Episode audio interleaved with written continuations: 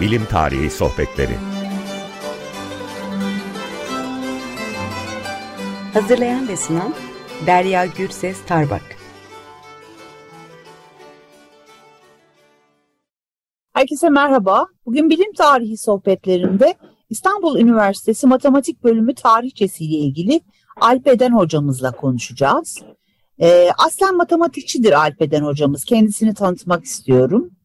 bin dokuz yüz seksen birde Boğaziçi Üniversitesi İnşaat Mühendisliği ve Matematik Lisans dereceleri alarak mezun oluyor hocamız. Indiana Üniversitesi'nde bin dokuz yüz seksen dokuzda matematik doktorasını tamamlıyor. bin dokuz yüz seksen dokuz doksan iki yılları arasında Arizona Eyalet Üniversitesi Matematik Bölümünde, doksan iki iki bin on dört yılları arasında da Boğaziçi Üniversitesi Matematik Bölümünde çalışıyor ve iki bin on dörtte emekliye ayrılıyor. İlgi alanları arasında kısmi diferansiyel denklemler, dinamik sistemler teorisi ve finans matematiği yer almakta.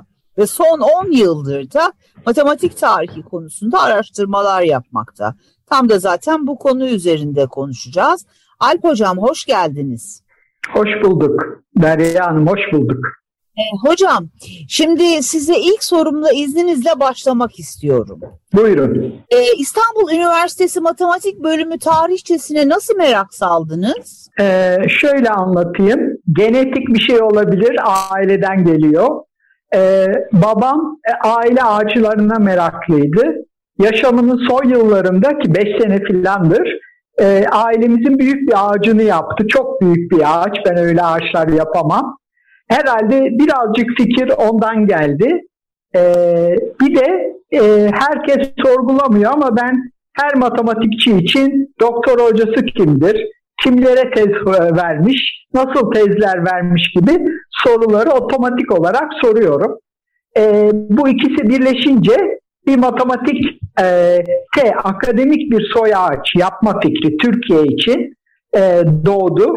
E, böyle bir şeyle uğraşıyorum ama çok fazla mesafe kat edemedim. Ee, diğer yandan da bir matematikçi özellikle ilgimi çekiyordu. O da Kerim Erim. Ee, Kerim Erim hem mühendislik mektebinde hem de e, İstanbul Üniversitesi'nde önemli rol oynamış bir kişilik.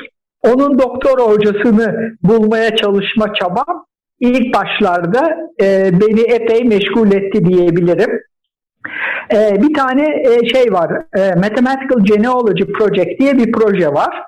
E, Amerika'da dünyaya açık, herkes doktor hocasını oradan buluyor. Mesela ben e, ağacımda y- yukarılara kadar gittiğim zaman Borel ve Lebesgue çıkıyor. Demek ki ben e, Fransız ekolüne bayağı Lebesgue'den bağlıyım. Evet. Daha da geriye gidersek büyük isimler çıkıyor ama o kadar geri gitmeyelim. Ee, Kerim Erim'in de tez hocasının bana Albert Einstein olduğu söylendi. Hatta bunu bana enişten bir toplantıda söyledi. Hatta hangi kitapta ve nerede bulacağımı da söyledi bu bilgiyi. Ben de gittim baktım, doğru, haklı çıktı, orada Albert Einstein diye yazıyor. Böyle bir şeyin olamayacağını biliyordum. E, bunu araştırmaya başladım. E, araştırmaya başlayınca zaten Kerim Erim'le yazılan başka yazılar da var. E, makul olan e, Ernst Fischer'in ismi e, e, geçiyordu bu yazılarda. Ama tek isim bu değildi. Başka bir isim daha vardı. Şimdi işin ilginç tarafı, bu matematik genealoji projede de doktora hocası olarak, tez hocası olarak Albert Einstein gözüküyordu. Şimdi bunu dışarıdan değiştirebiliyorsunuz. Ben değiştirdim. E, Fischer yaptım. Ernst Fischer yaptım. Bir ay sonra tekrar baktım. Tekrar Albert Einstein. Yani insanlar ikna olmamışlardı. Şimdi bugün baktım, bugün de Otto Hahn diye birisi. Allah Allah. Ee, bir türlü e, tez hocasında yak, yakınsayamıyoruz. Ama Otto Hahn bir bakıma doğru. Çünkü doktora tezini bin dokuz yüz on dokuzda e, savunuyor. Ama diplomasını bin dokuz yüz yirmi dokuzda alıyor e, Kerim Erim. Ve diploma üstündeki şey Otto Hahn diye yazıyor. Tezinde referant olarak Ernst Fischer gözüküyor. Dolayısıyla yani bu doktora hocası meselesi Kerim Erim için karışık bir problem halinde. Ee, son kertede de onun kimliği ve kişiliğiyle ilgili büyük bir rol oynamış. Yani Kerim Erim'in doktor hocasının kim olduğu onun kariyeri açısından çok büyük bir şey ifade etmiyor. Ama şimdi bir matematikçiyim, doğrulara alışık biriyim. Devamlı böyle değişen ve yorum yapmam gereken şeyler olunca bu beni biraz ilk başlarda zorladı. Ee, bu arada tabii ki ben bir bilim tarihçisi e, değilim herhalde. Belki amatör olarak bir matematikçilerin biyografilerini yazmaya çalışan biriyim. Öyle ifade edeyim kendimi. Şimdi bu e, araştırmalarım sırasında tabii ki ilk kurulan üniversite olan İstanbul Üniversitesi, matematik bölümü de bölüm olarak ilk kurulan bölüm diye düşünebiliriz. Ee, o ilk başta çalışılması gereken e, kurum olarak ortaya çıktı. Yani soy ağacı çalışmalarından, işte Kerim Erim'in e, doktora tezi hocasından, e, sonra da ilk doktoraların e, İstanbul Üniversitesi'nde verilmiş olmasından ilk önce İstanbul Üniversitesi'nin çalışmam gerektiği şey çıktı ortaya. E, bu arada tabii bu konuda tek başıma bu işi yapamazdım. Ee, uzun zamandır arkadaşım olan ve de benden daha iyi bir e, akademisyen olan Gürol Uzuk'la işbirliği yaptık ve uzun bir çalışmanın içine girdik. Tam e, iki bin on ikiden beri mi yapıyorsunuz bu çalışmaları? Daha önce, yani bir, ondan birkaç sene öncesinde bu iş başladı. Çünkü arşiv taramaları yapı, yapıldı, insanların makaleleri bulundu, tezleri bulundu, kitapları bulundu. Dolayısıyla iki bin ondan itibaren diyebiliriz. Zaten bir sene makalenin yazma süreci vardı. Evet. E, peki ikinci soruma geçmek istiyorum.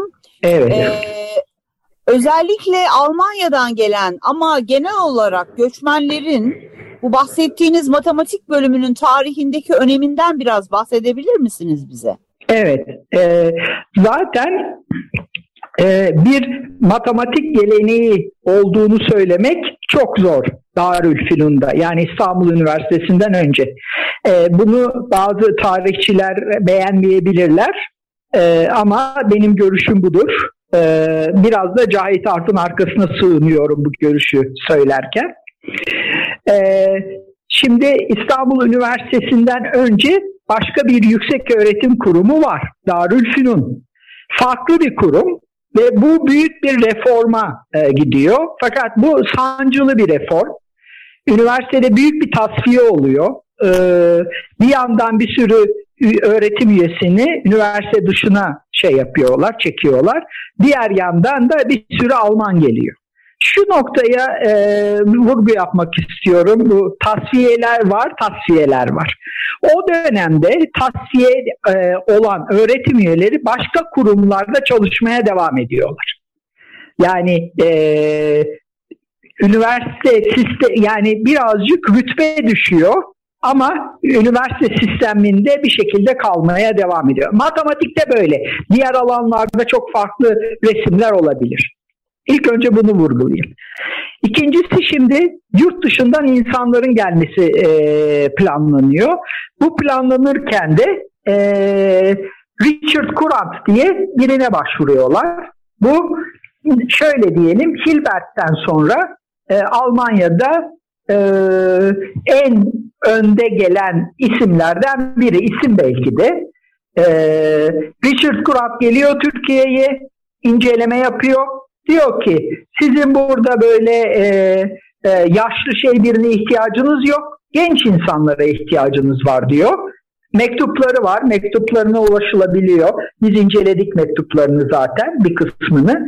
Sadece bu mektupları değil, başka mektuplarını da inceledik Courant'ın bu konuyla ilgili olarak.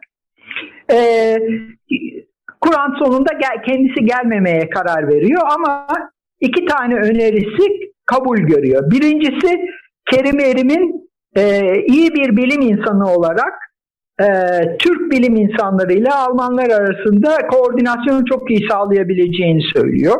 Çünkü Kerim Erim doktorasını Almanya'da yapmış, Erlangen'de yapmış, ilk doktoralı Türk matematikçi olarak biliniyor. Dolayısıyla bu bir güçlü bir şey. Hocası Ernst Fischer de Hilbert ekolünden gelen biri. O da önemli bir şey. Ondan sonracığıma E, Kurat gelmeyince, e, kabul etmeyince gelmeye Kurat bir şekilde çekiniyor. E, Richard von Mises Enstitü Başkanlığı'na getiriliyor. Richard von Mises de çok büyük bir isim. Berlin'den geliyor. Orada bir uygulamalı matematik enstitüsünün başında. Bir dergisi var. Uygulamalı matematik ve mekanik e, te çıkmaya başlamış bin dokuz yüz yirmi bir yılında. Aynı zamanda yine uygulamalı matematik ve mekanikte bir derneğin kurucusu. Bir başka büyük mekanikçiyle birlikte. E, Prandtl'la birlikte. Dolayısıyla çok kalburüstü bir kişilik Richard von Mises. Yani uluslararası çapta mekanik ve uygulamada belki ilk ona girer dünyada o dönemde. E, o İstanbul'a geliyor. Enstitünün başına geçiyor. Altında da e, en geç profesörü Almanya'nın o dönemde William Prager var. E, o geliyor. Fakat e, e, von Mises'te, Prager'de Nazi e, zulmünden e, kaçmak zorunda kalıyorlar çünkü işlerini kaybediyorlar. Prager profesör olarak atandığı doğum yeri olan Karlsruhe'ye gidemiyor bile çünkü protestolar var Karlsruhe'de. Nasıl olur dörtte bir Yahudi olan biri e, bizde ders verir diye sokak gösterileri oluyor. Evet, çok zor dönemler, çok zor zamanlar o zamanlar. O insanların yaşadıklarını canlandırmak gerçekten çok güç. Yani tarihçiliğin bir miktarda zorluğu burada. Biraz da üzülüyor insan onların yaşadıklarını gördükçe. Richard von Mises, Prandtl, aman Prager geliyorlar. İkisi de çok kuvvetli insanlar. Bir yıl sonra da Hilda Geiringer geliyor. Hilda Geiringer de Prager'in asistanlığını yapmış olan bir matematikçi. Ondan sonra o da çok parlak bir matematikçi. Ee, Almanya'da Emmy Noether'den sonra e, o üniversitede ders veren ikinci kadın matematikçi. Yani çok önemli bir şey bu. Evet. Ee, bizim Geiringer'le ilgili Gürol Uzuk'la bir yazımız çıkacak e, yakın zamanda. Ama şey bir yazı, tanıtıcı bir yazı.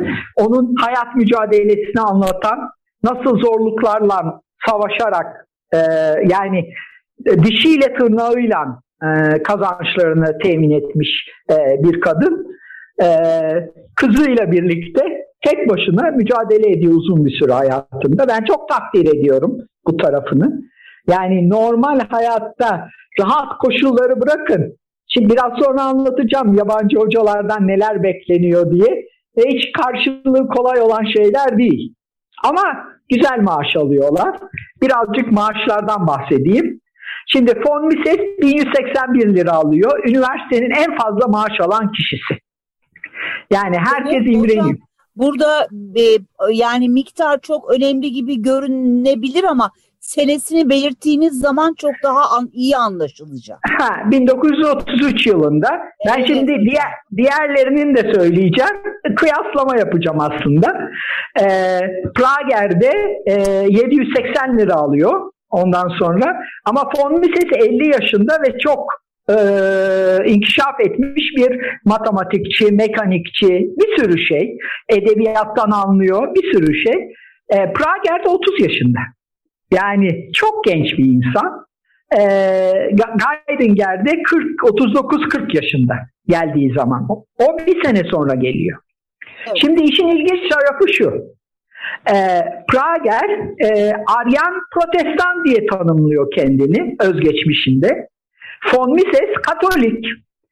Bunlar aileden dörtte bir, e, üçte bir, beşte bir bir e, Yahudilik var diye İşlerinden oluyorlar.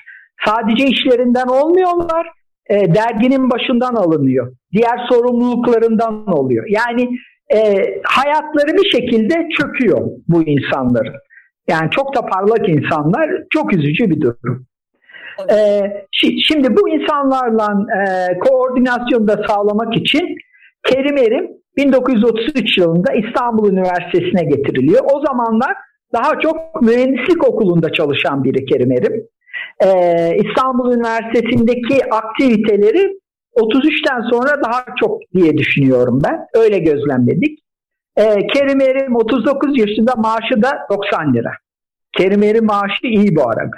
Ee, kısa bir süre dekanlık yapıyor ama dekanlığı bırakıyor. Dekanlığı bırakınca yerine Ali Yar geliyor. Ali Yar'ın şöyle bir ilginçliği var. Bütün matematik bölümü tasfiye ediliyor. Bir tek Ali Yar kalıyor İstanbul Üniversitesi'nde. Aa, çok ilginç, evet. E, ve kimse de tam olarak anlamıyor. Niye Ali Yar kalıyor, diğerleri gidiyor diye. Mesela Fatih Gökmen Rasathane'nin başına geçiriliyor. O dönemde e, başka hocaların bir kısmı mühendislik mektebine gönderiliyor. E, benim çok sevdiğim Hüsnü Hamit Sayman e, İstanbul Ticaret Yüksekokulu gibi bir yere e, gidiyor. E, yani e, pozisyonları kötüleşiyor denebilir. Anladım. Hocam e, bir müzik arası verebilir miyiz? Size sormak istediğim Cahit Hoca ile ilgili, Cahit Arf'la ilgili bir soru var. Ama önce bir müzik arası verelim, olur mu? Tamam. Peki, olur. E, bugünkü seçtiğimiz müzik Badly Drawn Boy'dan geliyor. The Shining. E, müzikten sonra geri döneceğiz hemen. Evet, geldik müzik aramızdan sonra. Alp Hoca'ya son sorumu sormak istiyorum. Şimdi ben de matematik mezunu olduğum için e, ailemde de matematikçi, matematiksel fizik çalışanlar olduğu için Cahit Arf sanki genel olarak Cahit Arf'ın çok öğrenci yetiştirilmediği gibi bir, yetiştirmediği gibi bir yanlış bilgi var anladığım kadarıyla.